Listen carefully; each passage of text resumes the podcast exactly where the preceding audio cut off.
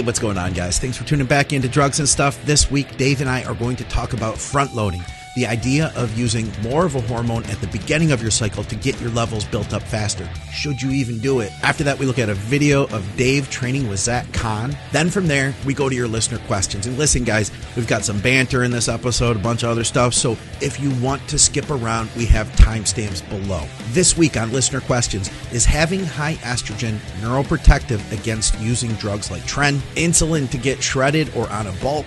We talk a little bit about subcutaneous steroid injections Plus, is Primo faked as often as it's claimed to be? All of that and a bunch more. We're going to do it right now here on Drugs and Stuff.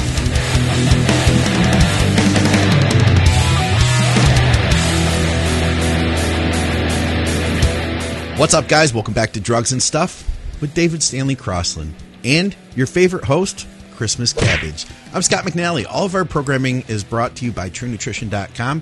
You could use our code THINK for some additional savings on high quality third party tested supplements that hardcore bodybuilders have trusted for over 15 years. David, today we're going to talk about front loading. We've got a question about front loading. I thought we'd make it a good topic. Also, I don't want to spoil this too much, but uh, I saw you in a video on YouTube on Zach Khan's page. So we're going to do a video review of Dave's training skills after we talk about front loading. And then, of course, we've got a bunch of listener questions, guys. Um, if you are new to our programming, then I highly encourage you hit the subscribe button, hit the bell, all that stuff. It helps to boost our programming and the algorithm when they see like they're like these guys are popular, and then more people will subscribe, and then more people will get to enjoy the content. So and hopefully you, and then you learn something. to monetize the advertising to make loads of money. That's the real reason. Don't listen to a fucking word he says. He's full of shit. I enjoy putting in 40 hours a week into this podcast, Dave, you for absolutely. Put, you put fucking four hours max into your life, let alone this podcast.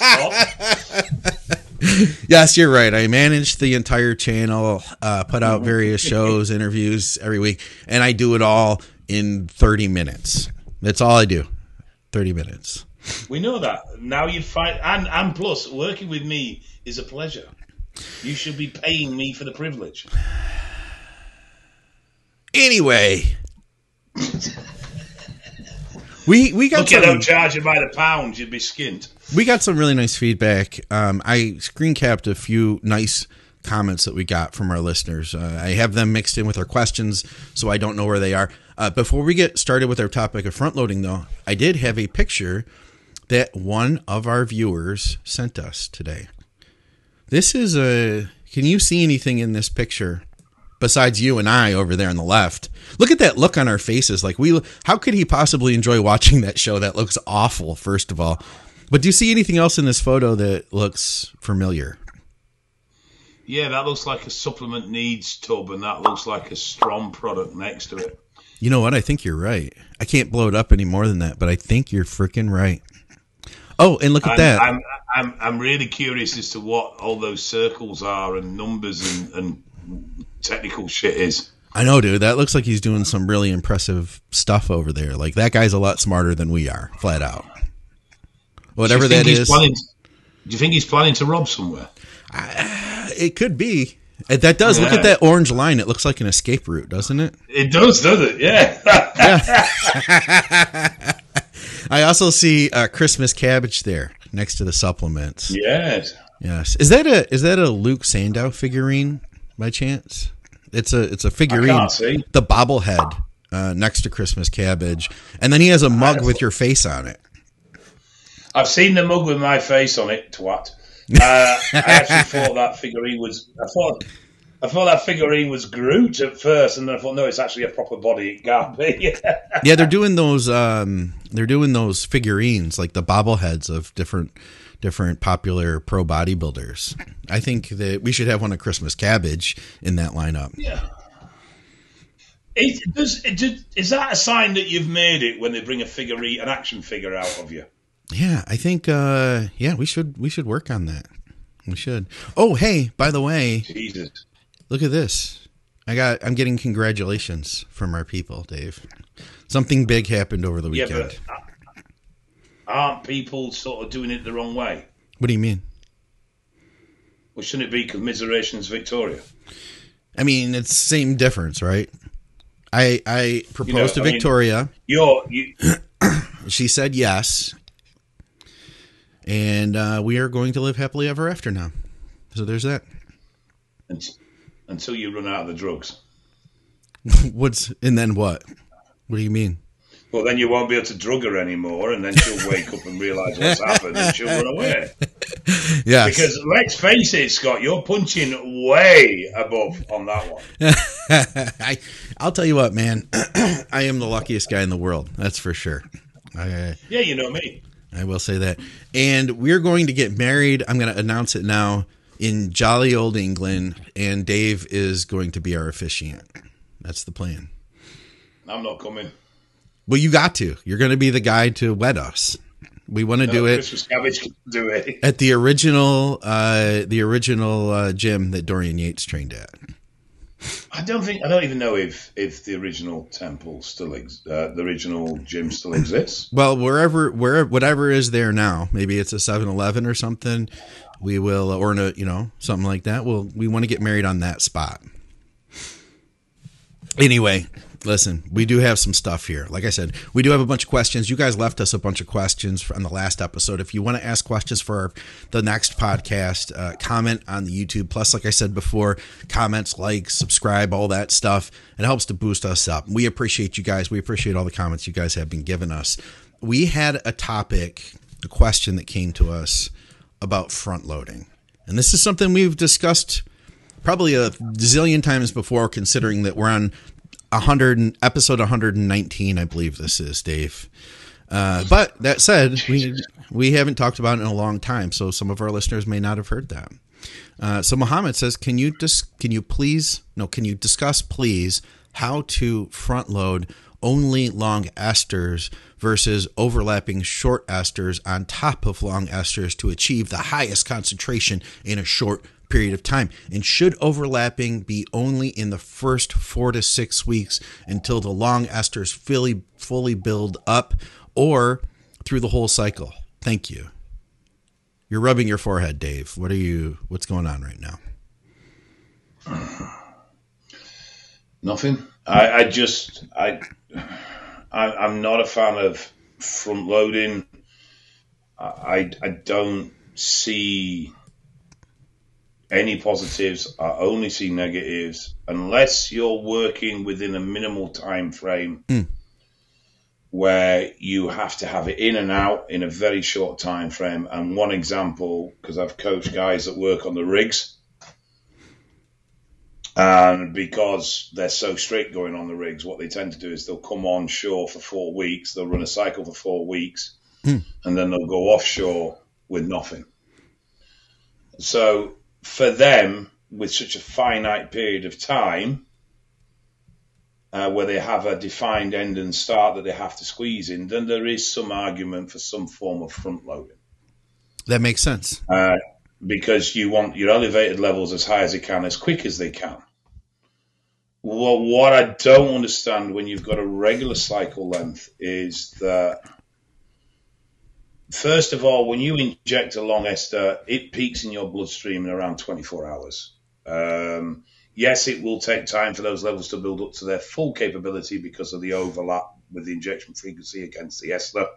If you've got a 10 day half life, you're injecting once a week every time you inject, you're starting from a higher baseline, so that the the peak level will increase each time, Yeah. and eventually it gets to a point where it plateaus, which is somewhere around the six week margin, varies slightly depending on on dose you're running. However, what people seem to uh, not grasp, and I, I don't get this at all, is that for the same way you get that build up at the beginning, you get that ramp off at the end. So I don't see the point in pushing levels really high to start because you're going to get two weeks of active hormones at the end of the cycle after you finish injecting anyway. So if you've got an open-ended cycle, i.e., you don't have to be off and clear at a set date, then it you, you what you perceive you lose at the beginning, you gain at the end. It makes no fucking difference. The elevation level period is the same. Yeah. It's just it's shifted slightly. Um, so we'll look at the positives and then we'll look at the negatives. So the positives, yes, you will peak, you will reach higher levels quicker. However, the timing and the dosing to make that a even transition, I wouldn't even want to try and work it out. It would take a hell of a lot. Yeah. Because what you're trying to do is replicate the ester buildup in your system from a long ester and replacing that with fast esters for the short period, and your fast ester dosing would have to decline as the week goes on. So as your slow ester builds like this, I'll go the opposite way so it looks right in the camera. So if your slow ester is building up like this, your fast ester will start high at this point to mm-hmm. get your peak, and as your slow ester reaches your peak, your fast ester slows down. Um, so that's difficult in itself. Yeah. Advantage wise, I think there's virtually none. Unless you like more side effects. If you like more side well, effects, then you may be able to achieve that goal through front loading. It, exactly. So this is where we come to the negatives. Your body does not like hard changes. It does not like rapid changes in any levels, and it will generally overcompensate in the opposite direction if you do. Test flu. So, first thing is an immune response, which we commonly term as test flu. You're much more likely to get that if you slam a high hard dose in quick. For sure. The, the second thing you're going to get is an over drive for aromatization. True. So that. estrogen levels, estrogen levels are going to skyrocket, and the problem is that because getting the dosing right is so awkward, what most people will do is they, for argument's sake, will say, "Right, I'm going to run let's do a real ballpark stupid numbers. We're going to run 750 mega tests a week. So I'm going to start with a front load of 250 mega prop a week. Mm. Uh, I'd say they even do look to taper it. And then the second week I'll go down to 2, 150, 100, and 50. Then you're going to get a huge spike in estrogen very early on. That actually, when you get and you drop out your fast acting, your estrogen management at that point is going to be over the top for the dose you're running. Yeah. What most people will do is they'll run a fast ester at a fixed rate. So what they're actually doing is they're doing 750 a test, 250 a prop. So and that will stay, and then they'll drop the 250 a prop at week six. So they've built the levels quite high, higher than they planned to run their cycle on in the first place. Their estrogen is going to be very high at this point, and then all of a sudden they're going to get a drop off. When that estrogen drops, which it will do irrespective of your estrogen management because you've now got less aromatizing drugs in your system, that's going to trigger prolactin. Because prolactin is triggered by an elevation of estrogen and then a drop of estrogen. So now you've artificially created a, a, a prolactin bloom that never needed to be there in the first place. Hmm. The complexities of running a front load correctly in a way that's beneficial what is that so sound? What is that sound? What sound? It's going sound. Do do do do do every five minutes. What is that sound? I think I forgot to put my phone on silent. Oh. Stop moaning.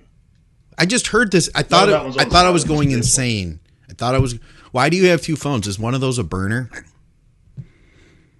That's a burn. Dave's no. got a burner phone, guys. What the fuck is? What kind of shit is he up to? This is the eval phone, which is why it's in a red case. Eval. And this is the Dave work phone. The Dave work. I know what I'm looking at here. I'm not going to say anything more. Let's just focus on the topic. You guys saw that, right?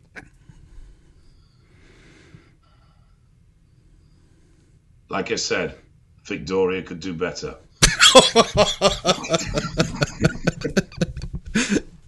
no, we're gonna get messages. I, I have to say something, or we'll get comments, Dave, and people will be like, "Can't you guys at least shut your phones off to do a podcast?" As no, a matter of fact, I better check I, to make I sure my shit's off. I, yeah, check yours. I turned mine off. I forgot I'd left the eval one on. Uh, but yeah, so you know, front loading in principle sounds really clever and really good, but in reality, it's incredibly difficult to administrate correctly. And for my, for me, the, the negatives outweigh the benefits. They really do. You know, I, I remember a while ago, it might have been episode 100 of Muscle Minds. Scott did a whole breakdown. Like that, he looked at the science of half lives. We're used to looking at these charts uh, on the steroid websites that tell us, you know, test cyp 10.5 days, all of this stuff. He said in reality, a lot of these things were shown like a half life of th- these long esters were showing a half life of like three days in the real world. So, you know, you're, you're building up. The thing is, with, with, with drug clearance rates, which is effectively what your half life becomes, that's affected by body fat levels. The more body fat you carry, the higher drug clearance rate you'll have. It's affected by muscle mass levels. It's affected by hormone stability. If you've had a, if you've been very stable with your hormones, your clearance rate will increase. Yeah. Yeah. Um, so it's it's it's far from fixed, and that's the problem. I mean, I work off half lives for ease, but then when you go into Europe, you look at most of Europe, they use terminal half lives.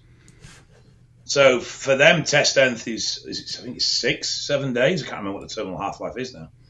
Um, and that's what they work off for the half lives. They don't work off the um, ones that we generally use, which is the 10.5.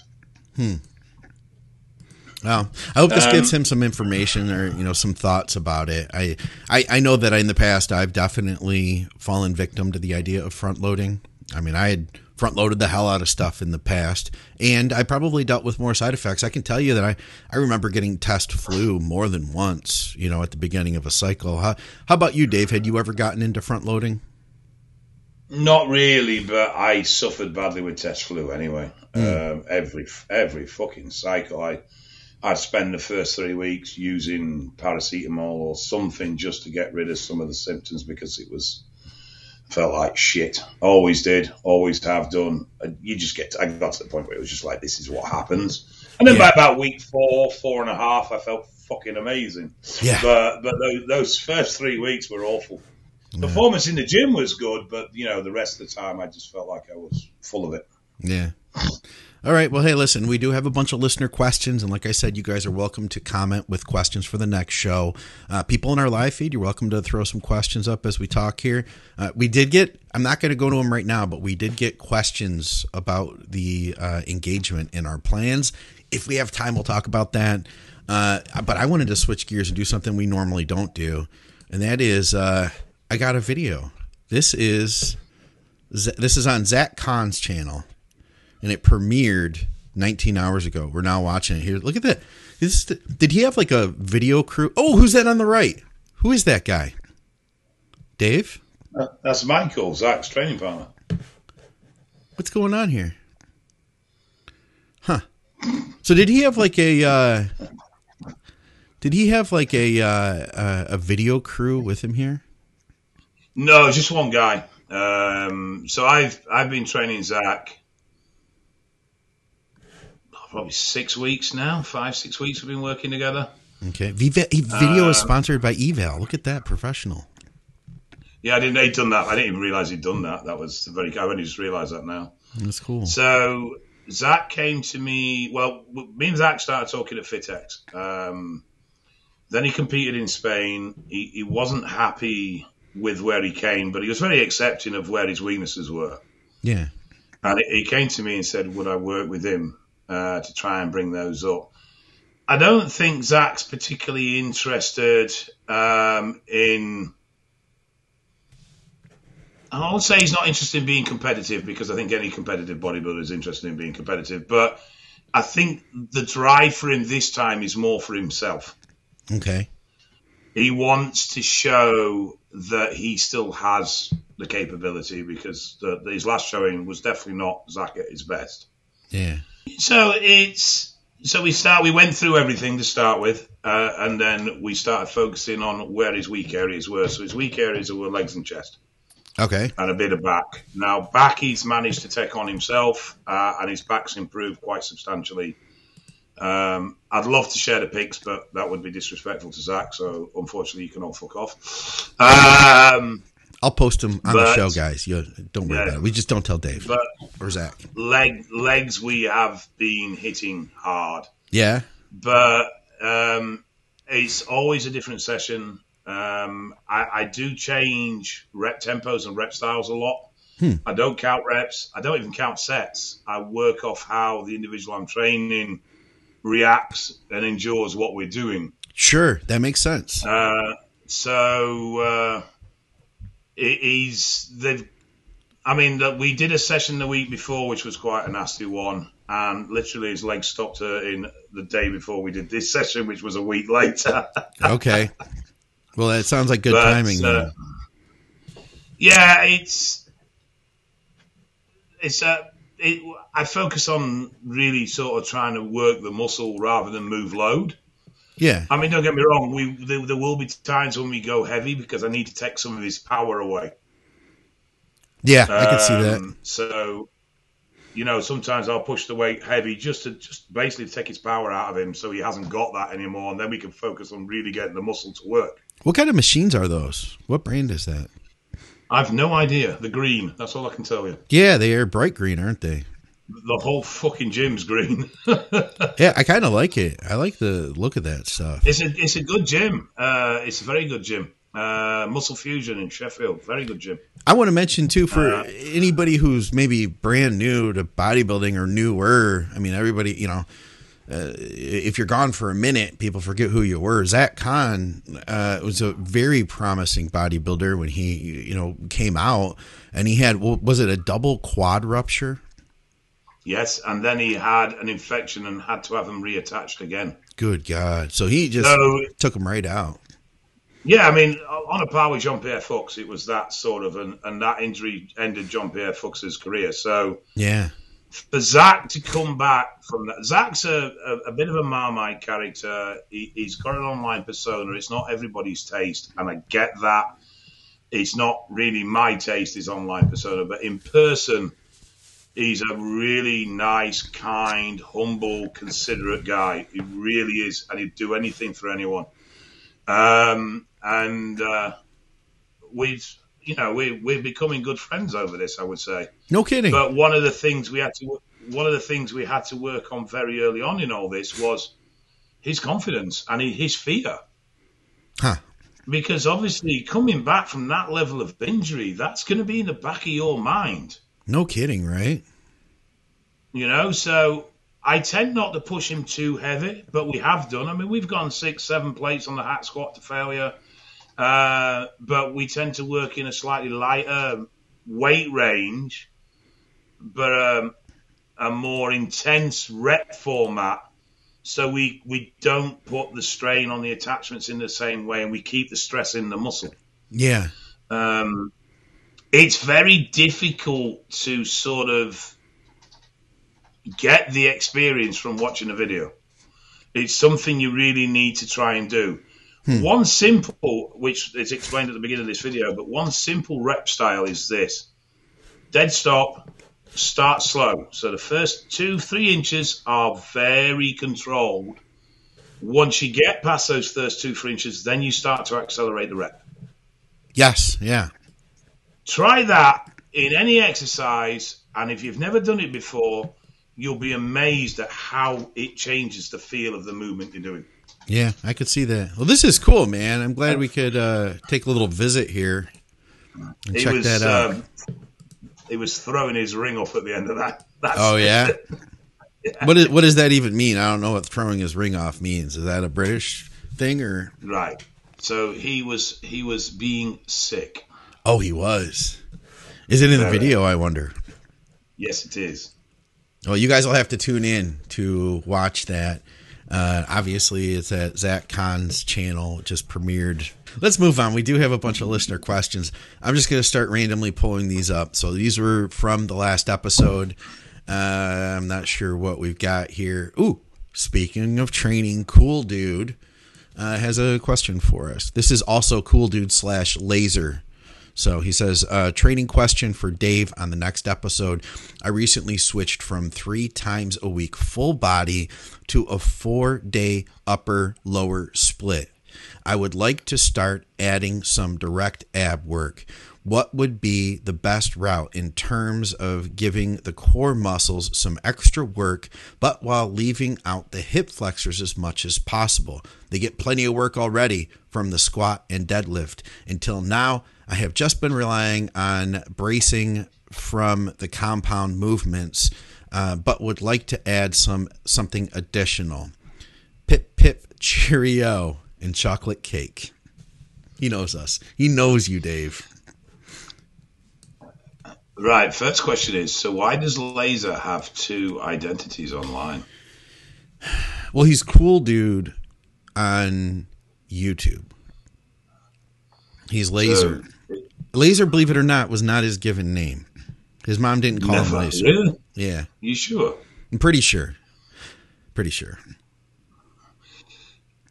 I have a client called Darko. That's his real name. Darko? Given, like by his parents. Biotic, yeah. What's Yeah, his last name? Biotic. That's a freaking comic book Biotic. hero name. Darko Biotic. It's cool, isn't it? Is badass. Yeah, I want to meet this guy.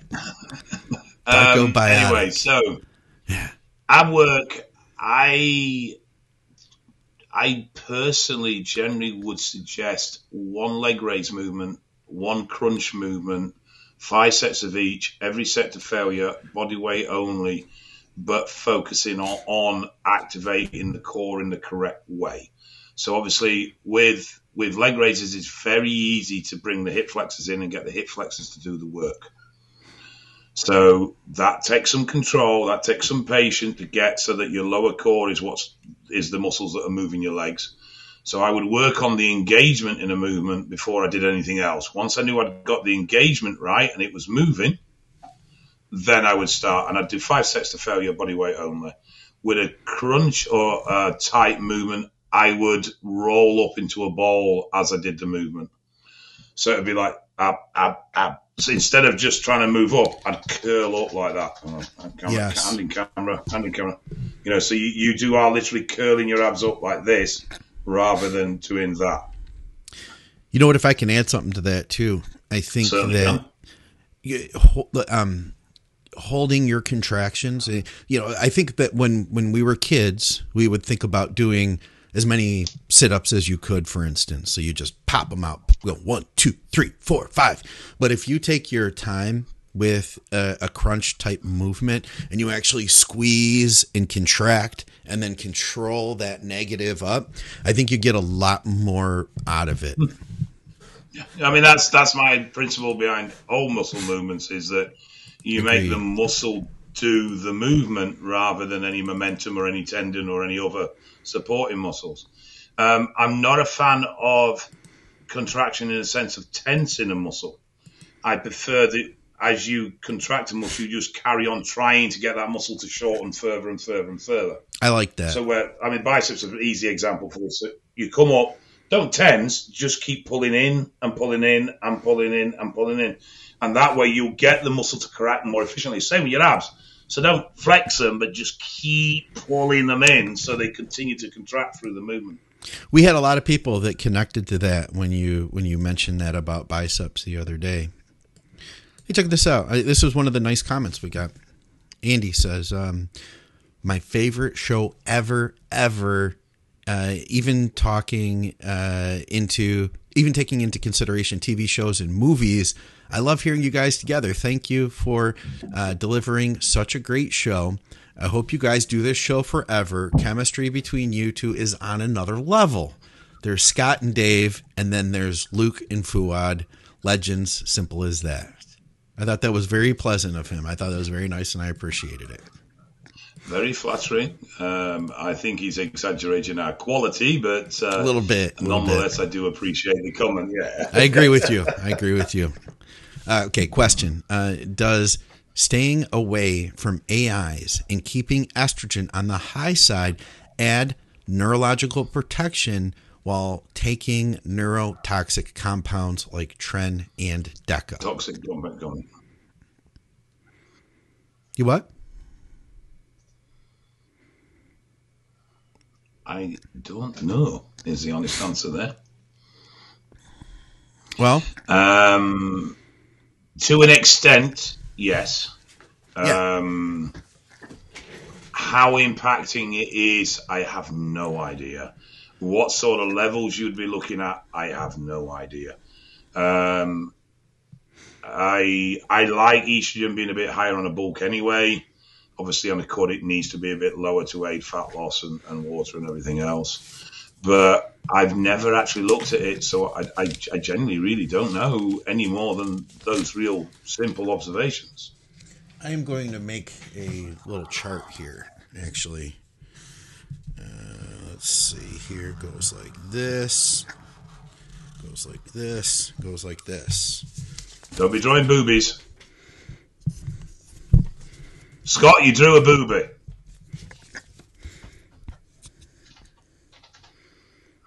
This is a this is a bell. Okay.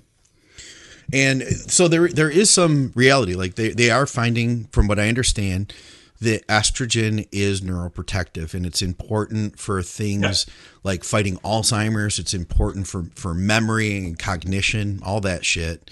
And they're finding now, from what I understand, there's three different types of estrogen receptors, and they don't even know where all of them exist. They like they don't even know the extent of which chemicals or excuse me hormones like estrogen or progesterone can be protective. But they do recognize it's something that they're they're like really studying now. But what Victoria would say is if you look at a bell curve, that health happens in the middle. You don't want too much. You don't want too little. So I think that the only thing I would add is that in bodybuilding, we think like, well, you know, if estrogen is neuroprotective, then I should have a shitload of it to protect myself even more because I'm taking tren. So my Yeah, but that's the point. I mean, with all hormones in the body, there becomes a point when the excess becomes counterproductive. yeah, yeah. So I would Test think is neuroprotective. Yeah, yeah. So I would think having some estrogen in, yes, but uh, I, would that be cause to like have real high estrogen? You know, like I, I don't think so. You know, Yeah, I mean, it's like saying, you know, well, test is neuroprotective, so I'll run a grammar test. A grammar test is not neuroprotective. You know what I mean? A grammar test is neurotoxic. Um, so, yeah, it, it, it oops, sorry. Um, oh Sorry. cabbage, the cabbage, Dave. so, uh, what's up? Oh, just how you knocked the cabbage down. I, it was whoa, whoa. That's all I have to say, Dave. Don't don't don't mess around here. People will get people will get really pissed. Our followers will not like that. That's all I gotta say. I bet nobody wants Dave to send him that cabbage anymore. Uh, we need a dedicated, in-depth info on how one can use insulin to get shredded and how to bulk on it. Uh, as I trust your knowledge and appreciate your inputs, uh, learning about this from a long time, but I'll be grateful for your inputs. So, insulin doesn't get you shredded, but it may help. Um, in the same way that insulin doesn't get you big, but it may help. But in both cases, it's definitely a case of less is more, as far as I'm concerned. People may disagree with this. I know Milos would particularly disagree with this when it came to the bulking side of things. now, there is a difference. Let's deal with the bulking first. So, there's a difference between insulin use to appear bigger and insulin use to get bigger. If you want to appear bigger with insulin use, then it is definitely very much the more the merrier. The higher the dose, the more glycogen and water retention driven into the muscle, the bigger the muscle's going to appear, the bigger you're going to appear, but that's temporary. Drop the dose, and that water will disappear, and that glycogen will disappear. Yeah. If you're wanting from a growth point of view, then it's low dose. I like to stick the fast acting. I'm not a fan of that baseline Lantus stuff um, idea. I see why, but I just I don't think it works as well as people think it does. And one of the problems is is that even fast acting will build up and accumulate over a period of a day. So there will still still be insulin from your early morning injection floating around in your system at four or five o'clock at night. Most of it's still active for around twelve hours. Really? So yeah, yeah, it, it, it, it declines and it hits its peak very rapidly, but there is a residual that stays in quite a long time. Okay. So as the day goes on, you start to get that residual buildup. Yeah. Um, so sometimes you might find that your last meal you don't want any insulin at all with it, or you're using a lower dose. It's it's, it's very person independent, but a small amount of insulin with meals is going to take some stress off the beta cells. Is going to help you utilize the nutrition you're consuming at that point, and long term is going to allow you to eat more food. Yeah. Um, from a dieting point of view, so the basic idea is that if you drive blood glucose levels low, your body will then start to metabolize fat to increase blood glucose levels. And that's why you use insulin in a dieting phase uh, because it will drive BG low. Your body will then push uh, fat metabolism. Therefore, you burn more fat because you're keeping your blood sugars at a low state. Um, and from what little experience I've had with it, which is little, it does seem to be relatively effective. Uh, I've never done anything with anyone singly based around insulin on a diet phase. It's always been a, you know, along with growth hormone fasted in the morning as well. So it's not that easy to pinpoint exactly which did what. But I would I would have, have said that, that there is definitely an impact there. Yeah, yeah. I uh, I uh, this is more than I thought you were going to say. I thought you were going to say that insulin did nothing beneficial because I know you you're not a a fan of it, but what I'm gathering from you is you're not an, a fan of the overuse of it. I've done the the big cycle. I've done the 120 IU slin post workout bollocks. That Good God. Pushes. Yeah. Um, um, and all I found off the back of that was huge insulin resistance, Yeah. huge amounts of intramuscular glycogen war, which at the time was amazing. You know, it was it's incredible. But the reality of that was that when I dropped those doses, it all went away.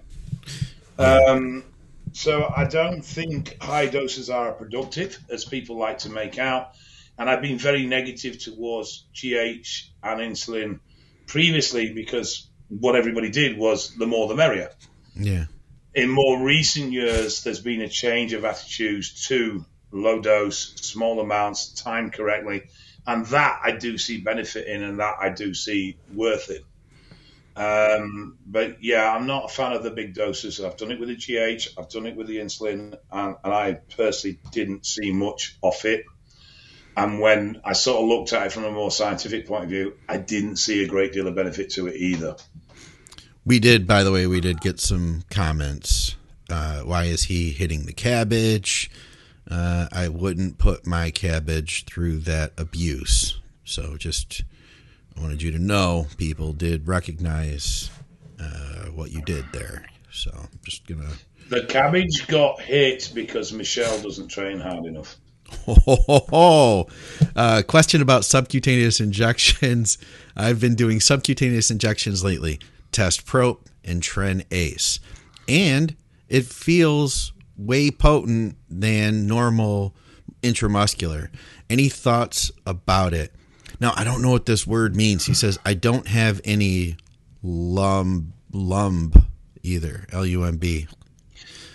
I think he means lump. That's what I thought he might have meant too. Oh, no, it's because he says lumb again. that- I know, I know. Note, he says I'm uh, working on construction site. Also, uh, this means I move a lot and am doing a lot of movements overhead. Does not affect anything on lumb. Uh, I Could it be lumbar? Is, is it? I don't know. He says I feel some PIP half a day, but not harsh one. Edit most thing most mostly doing these injects on delts because they feel that the most. Is he doing? I don't get it. He says he's doing delt injections, but he's also saying he's doing sub Q. Is he doing sub Q on the delt? How do you do a sub Q on the? I, how would you get? Real fatty delt. Well, yeah, I mean that's the bit I'm confused about. Where how would you get the pinch to make sure it just it isn't going into the muscle? Delts are one of the areas that you can usually. I don't care how fat you are, you can guarantee you can get that in there into the muscle easily. You know what I mean? Well, I'll be the exception. yeah. Uh, I don't know what he means by that, but I, I, guess let's just talk about sub Q shots then. I mean, uh, what are what are your thoughts sub overall? Sub Q slows clearance rate. As a result, you get less of a peak, you get less of a drop. So whereas your natural hormone peak would go and then start coming down and, and do that, your sub Q peak is more that. So as a result, if you're doing sub Q, you get much more hormone stability. But the other thing is because it takes longer to get out of your system, you get a much greater build-up. So smaller doses will actually have greater impact. The hmm. negative of sub Q is the volume of drug we would generally run when we're on cycle. Hmm. Um, the other problem is obviously it's going to take longer to get out of your system if you do have a problem. Yeah. Um, but it, it does it, it it's useful for people that suffer with bad reactions from um, quick hormone level increases. Okay. Going back to what we were talking about front, front loading to a degree, will offset things size like that. Um, but uh, I'm not sure why he's uh, saying it feels more potent but then technically, he would have, if he's been doing it for a period of time, he would potentially have a much greater plasma level of hormone. yeah. All right. Um, have you heard about this? Uh, we'll take this from Jack Ray on the live feed. He says, uh, "Do you guys think that sauna has any use in the real world, positive effects on muscle growth?" Uh, he says he's doing two 20 minute sauna sessions at 176 degrees Fahrenheit, separated by 30 minutes cooling periods, da da da, because uh, it's it's said to raise growth hormone levels, and it's been proven to raise growth hormone levels. Uh, do you think that that would be uh, worth going through all of that in order to get this benefit? It says well, five-fold increase. I don't know about that. That's a lot of growth hormone. Well, no, yeah, but it's a five-fold increase on your natural level. Okay. So if your natural level is equivalent to one IU, for argument's sake, then it's five IU. That's a fucking blast of GH. Then that's worth it. Yeah. But it's only going to be for a very short period of time, isn't it? It's only going to be elevated at that level for a very short period of time because it won't stay elevated in the system for very long. Um, I'm. I just. I don't see major benefits from GH from a point of view of growth. I only see major benefits from GH from a point of view of recovery. I see it as being, you know, longevity, recovery, overall, you know, improved performance. Uh, but yeah, it'd be a lot of work, man to do all that. Yeah, I mean, I, I think when you start looking, I mean, if you're talking daily, in order to do a, um, a growth hormone spike daily, you're talking an hour to an hour and a half a day messing around with saunas. I'd rather just inject it, to be honest. I'll tell you what, man. I bet you that there's a lot of other things that you could think about doing first that are a lot more basic that would improve your plan. You know what I mean? Because yeah, we. yes. Well, we, we we talk about like how people will get wrapped up in you know like should I take should I inject this steroid this time and all of that, but they don't have the basics down. Like they could learn how to train better. I bet we can all learn how to train better. I would say, Jack, if you invested that time into continually working on making your training better, that you would improve more from that than investing the time and energy into this. That would be my thought. Maybe better diet too. Yes. I agree. Okay. Uh, what else do we have here? IGF 1 LR3 versus Lantus with HGH to control blood glucose and improve insulin sensitivity. Isn't IGF LR3 uh, will be better as some clinical studies show that IGF improving insulin sensitivity, but Lantus long acting may worsen it. So I get what he's saying here. Yeah. What you do? So no matter what, taking ah. insulin is not going to improve your insulin sensitivity. You know, it's only going to make it worse. Any insulin. The only way to improve it would be to well clean up your diet, use a GDA. From what I understand, IGF LR3 does make you more insulin sensitive, so that I mean it would help with that. I wouldn't go to IGF specifically to improve my insulin sensitivity. I think there's a lot of other ways you could do it, including number one being improving your diet. Right. So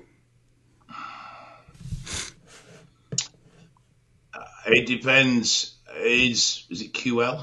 Are, is, is QL um, looking at IGF one LR3 from a point of view of um, I want to run this because its impact on muscle growth? Um, because if you're just looking at improving insulin sensitivity generally, then yes, as you've already said, GDAs, diet, cardio, all these things are probably going to have a much greater impact. Mm. Growth hormone itself is going to cause insulin resistance over time. Obviously, uh, insulin does the same. So if you're just thinking, well, I want to run insulin because I want to increase IGF and I want to run growth for the same sort of similar, you know, for, for, to promote more muscle growth, then I, I think you're just wasting money and time. Yeah. If I'm honest. Um, peptides are all right. You know, they have their place and some of them can be very effective. I, I the, the, the growth hormone peptides uh, and, and such like, I've always found to be very lacking in actual real world results. You might find yourself a bit fuller. They can have a good impact on appetite but I've never found them to, uh, and, and also aid sleep to an extent, but I've never found them to be particularly impacting on progress. It's not like D-bol, basically. Yeah, yeah. yeah. All right. Uh, what supplements would you recommend for thyroid benefits, natural and pharma? So, desiccated thyroid is the natural one, I think, that's very popular and actually got quite a lot of data behind it as being quite beneficial. I know there'll be other stuff. Um, no doubt my good lady wife's going to shout something at me at the moment. No, she's keeping quiet. Great, thanks for helping us out there, love. Natural subs for helping thyroid. Tyrosine, L-tyrosine. The only thing I can think of is the desiccated. Right, the only thing you can think of at the moment is the desiccated. All right. Um, L-tyrosine. L-tyrosine would be good, and uh, iodine. Make sure your iodine is up. Now, pharma wise, I don't believe there is a medication to improve thyroid function. All medications are thyroid substitutes. Yeah. I'm not aware of one. I'm not aware of one that increases thyroid function. I'm only aware of T4 and T3 that would obviously uh, replace. Yeah. I guess a question would be too thyroid is such a complex thing. You know, it's uh, what would what are what is the cause would be an interesting part of the puzzle to understand why why do you need to benefit your thyroid? You know, why do you need to take care of it like this? Is it, you know, what's happening in your body and what in, what's getting broken down in the chain? You know, like do you have plenty of T4 but it's not converting to T3? Do you not have, you know, low do you have low TSH period? Like, you know what I'm saying? It's like it's, it's there's so many aspects. It's such like a delicate balance. Uh, what else do we have here, Dave? Uh, just a comment here, random comment. Cake is a made up drug. Did you say that on the last show? Uh, well, bar him. Just bar him. Blocked, right. barred, not allowed on the channel. Get rid of him. He's he's banned. Good as banned. Thank uh, you. Thank you. Oh, this is kind of a fun one. We were talking about uh, last episode. I mentioned I liked Masteron Uh, in fact, I like Mass D. It's one of my favorite compounds to run. And I said I like it better than Primo because I feel like it's a little bit more consistent. And Douglas Smith had said, Is Primo really faked that much? Underdosed? Yep. Maybe. Uh, with the availability of testing today, how often do you guys receive fake Primo? You, is there a lot of drug testing availability? I mean, I know there's Williams Roy tests, but they're a bit hit and miss. Yeah, I got that's what, we got these. That's all I know of. The Roy test kits, yeah. Yeah. I, I, to be honest, I've um, see, I still see Primo regularly faked quite often. Yeah. I, it usually comes to go out from people's bloods uh, that we end up finding out that they've been faked. But uh, yeah, I mean, there, there is the Roy test kits available, but I don't think there's particularly many other testing services available currently. I feel like trying to get these colors to match is so difficult. Like it's not Well, a it's very much. Yeah, it's not an exact science. It's not a number, is it? It's actually a visual opinion of, of whether you think it matches or not. Yeah, uh, 2007, this thing happened called Operation Raw Deal, and they took out like 20 something domestic UGL sources uh, from the United States. They were all tied to the steroid super board, it was called. I was not a part of that board, nor did I know anything about these sources. Uh, this has all been told to me by another person. When all that went down, a big thing they were doing was they were testing all their gear and they were showing proof of testing. Oh, was this the one that was uh, crowdfunded or whatever it was? Um, was this the one that was set up based on um, public funding? There was some public funding, but I, I think you might be thinking of something else because the sources were testing too. Uh, and as a result, what they ended up doing was the, the government uh, helped to protect us from ourselves by taking testing away. They made it illegal to to test these illegal compounds, so therefore uh, we wouldn't have to worry about you know testing our drugs from illegal sources. And in fact, I'm sure that from there people just stopped using steroids. Period, because they could no longer get them tested in the United States. Mm, You know, that was 2007, and it, I think people pretty much are done with steroids since then. I don't think anyone uses it anymore. All right, we got a couple more we'll get through here quickly. Uh, thoughts on using a low dose of T3 to help while recomping 25 to 30, I'm sure he means micrograms per day.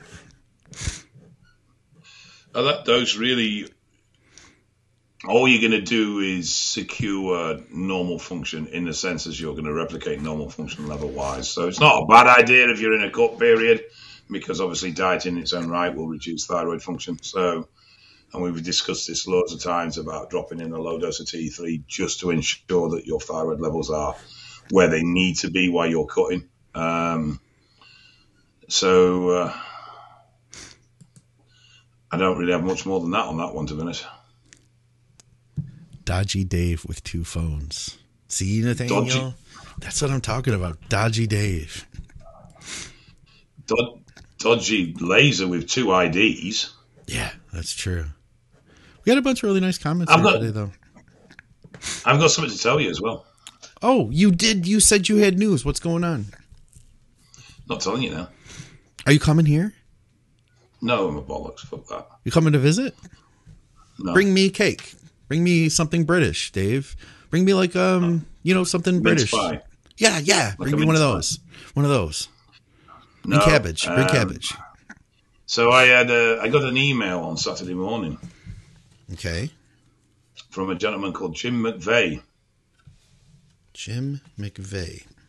Jim McVeigh is a professor of substance misuse at Manchester University. You've mentioned him before. Yes. And he heads up the ASUK project, which is basically an academic based steroid harm reduction intervention type project looking at user numbers, where things can be improved and services can be improved to help users, etc., etc. Yes. So I've done some work with them this last year, um, and they have what's known as a Public Expert Advisory Board, which is shortened to the PEEB. Peeb. Yeah, PEEB. PEEB. Yeah. That's, Um, that's a funny word, Peeb. and he's asked me to be the chairman of the PEEB. You're going to be the head Peeb. I'm going to be the head PEEB. Yes. Dave, the head Peeb. I think that's fitting. Just the sounds of it, it- the ring to it. That's cool, actually. Name aside, I like that. Yeah. Yeah. So um, he's, he's asked me if I would I'd be the chairman for the Public uh, Expert Advisory Board. Nice. How much does that So that's my pay? news. How much does that pay a year? Like, are you gonna re? Fuck. Is it like will you retire on this salary? I know. I I know I we do this. my we do this kind of stuff. wouldn't even pay my coffee. Yeah, it wouldn't even pay my coffee bill, mate. I'm even told because he said it's subject to funding, Yeah. uh, and I said, well, look, I'm I'm not bothered about being paid. That's Well, shit, not, dude. not a driver for me with that. So we'll see what happens. But uh, yes, Shit, man. I mean, if you could get paid, So and you you get some re- sort of funding. That'd be cool. you can refer to me as Mr. Chairman from this point moving forward, if you don't mind, please. Can I call you Mr. Peeb instead? No, you can call me Mr. Chairman. All right. Well, listen, uh, guys, we didn't get to talk about everything that was going on, but I know Dave opened up a new clinic uh, this weekend, didn't you? Bradford, yeah, yeah, we did in Bradford. You mentioned last episode that you were you were going to be doing this, so this happened, huh? Yeah, I didn't think it was going to happen, but it did. Um, we opened on Saturday. Um, for anyone that knows Bradford, it's on Manningham Lane underneath the Crush Juice Bar. So you have to go into Crush and then you go downstairs, and the clinic's downstairs. It's next door to the Needle Exchange and opposite JW Gym, which is a 24 hour gym. Uh, so it's quite a good loco for us, really. So the needle exchanges, we don't have those here, but I assume that's mostly for like people who are using, uh, you know, illicit, uh, you know, recreational drugs. Do they do steroids too, though? Right? Yes, and needle exchanges first started out as um, equipment exchanges for heroin addicts and injectable drug users. Yeah. And then as as steroids has grown in popularity, they, they, they used to deal with steroid users, but it was always funded by the Heroin Fund project. Okay. Um, but in, in recent years, um, injection injection equipment for steroid users has now got its own funding.